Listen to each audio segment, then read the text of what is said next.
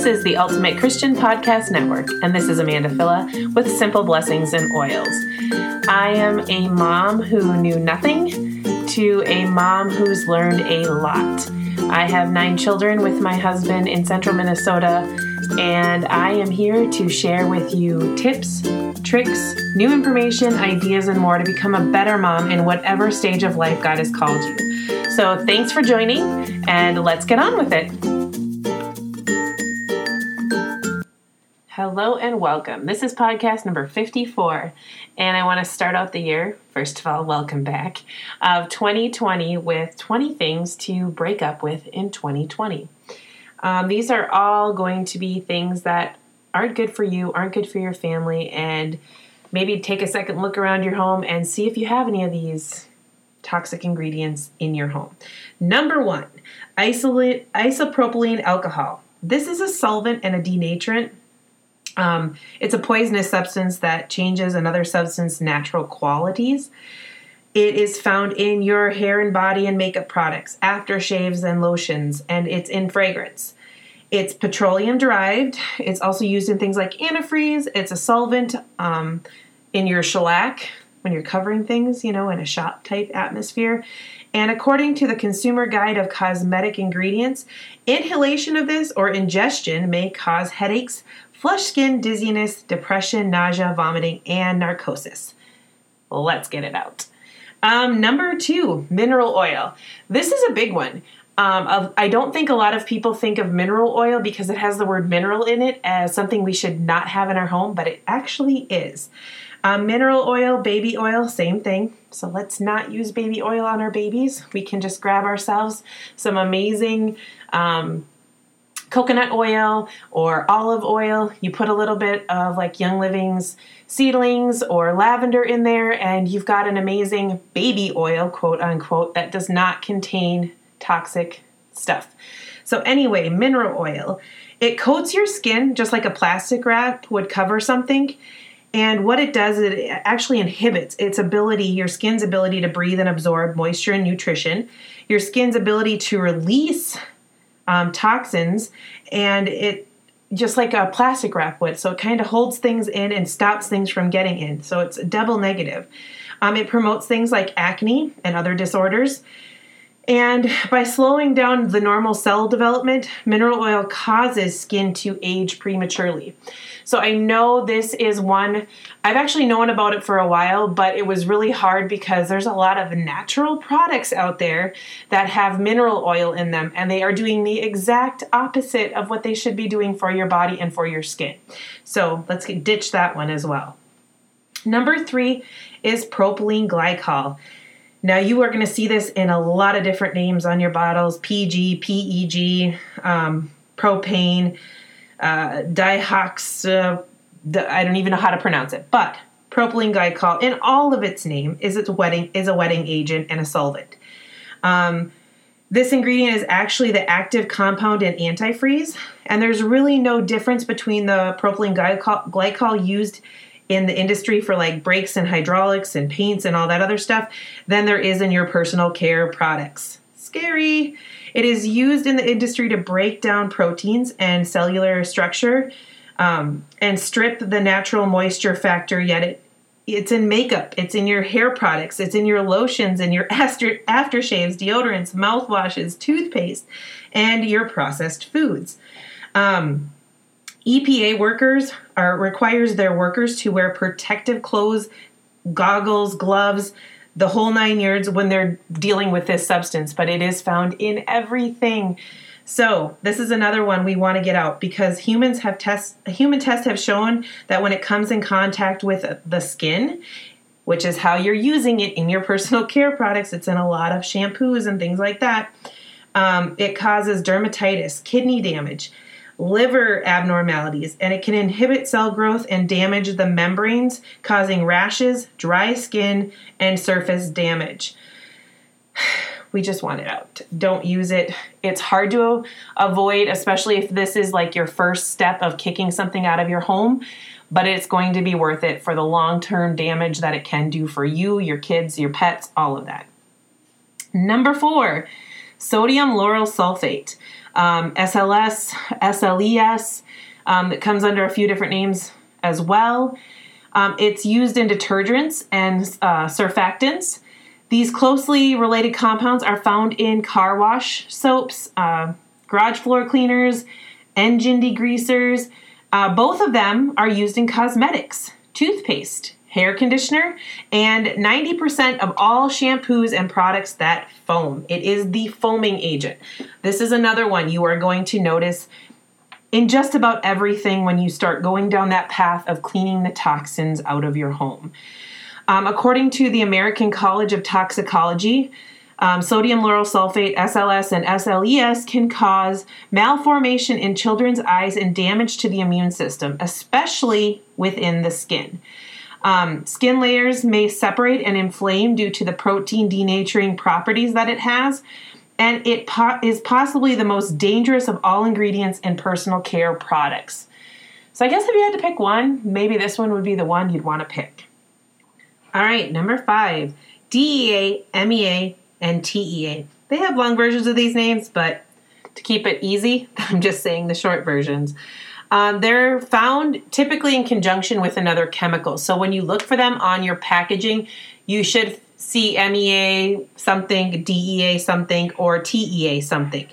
They are hormone disrupting chemicals and are known to form cancer causing um, nitrates in the body.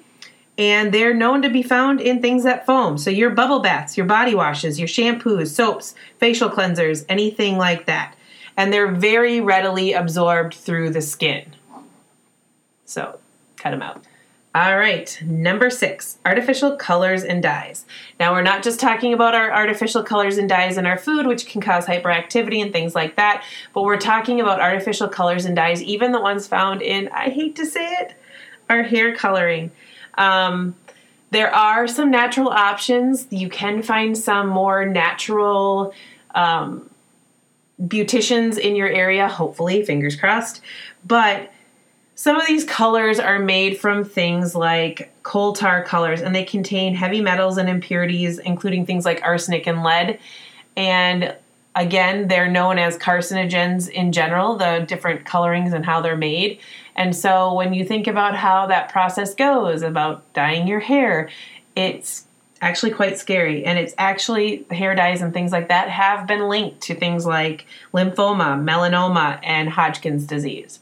So maybe you splurge and you go to a different beautician next time and and don't go for that hair coloring.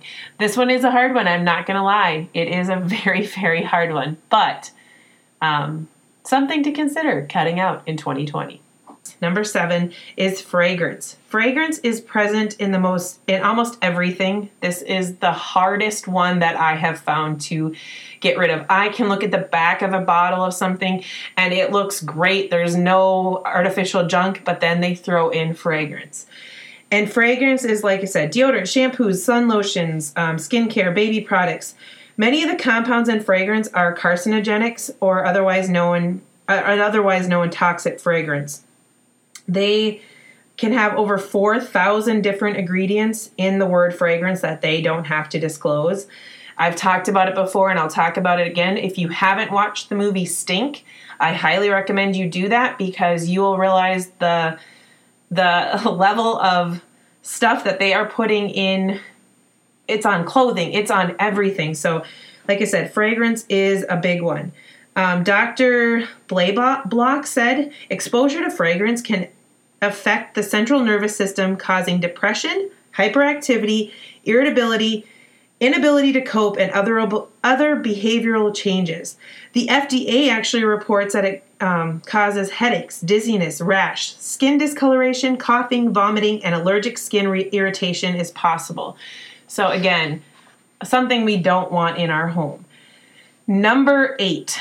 Um, I'm not even going to say this right, but I'm going to try imazodilin ura and DMD hydination. I'm sorry, I totally butchered that.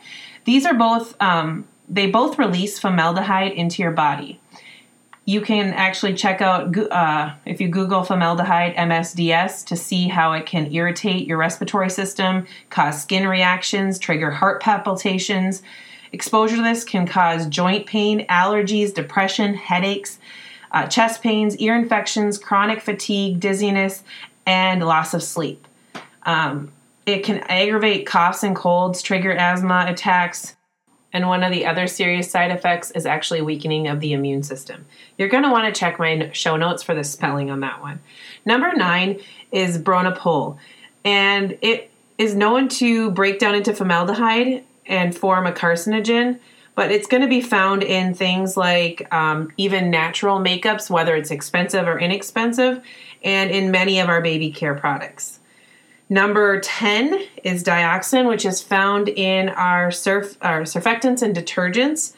This one, again, is going to be found in a large variety of your shampoos, your conditioners, lotions, creams, um, and it is known to cause cancer in lab animals. So it's definitely something we could do without. Talcum powder, number 11. Um, talcum is a car- talc is a carcinogenic carcinogenic carcinogen. There you go.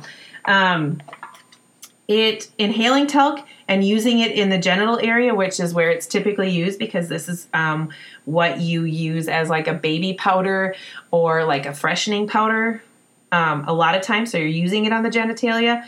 Uh, it's associated with a risk of ovarian and lung cancer, and the primary way this substance poses as is as a carcinogenic hazard. So, no talc powder. Number 12, parabens. Again, there's lots of different kinds of parabens. You're going to see methyl paraben, ethyl paraben, prop, propylene paraben. Just, you don't want parabens. Um, it d- disrupts hormones. A study found that paraben damaged sperm formation in the testes of mice. Parabens break down in the body into um, a p hydroxy, hydro, hydroxic benzic acid, which has the estrogenic activity in human breast, ca- um, breast cancer cell cultures. Say that three times fast. um, so again, this is just another way that we are seeing estrogen dominance. We're seeing girls who aren't hit are hitting puberty at a younger age, and boys who aren't hitting puber- puberty at the appropriate age because we have these toxins in our home. They take that estrogen effect in the body and make they mimic it. And so then when our body is supposed to naturally be producing the estrogen or the you know reverse side of it the testosterone or the progesterone it's not able to do so because of the chemicals that we're using every day with our families. Um, number 13 air fresheners most air fresheners actually work by coating your nasal passage. They don't actually get rid of the smell.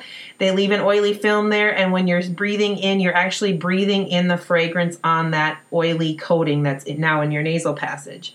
There are no intact um, toxin that contain formaldehyde, um, which is a highly toxic carcinogen, phenols, which cause swelling, burning, and peeling and breaking out on your skin in like hives and it's even gone so far as to say air fresheners are known to actually, can, you know, in turn cause comas and big, big problems for people.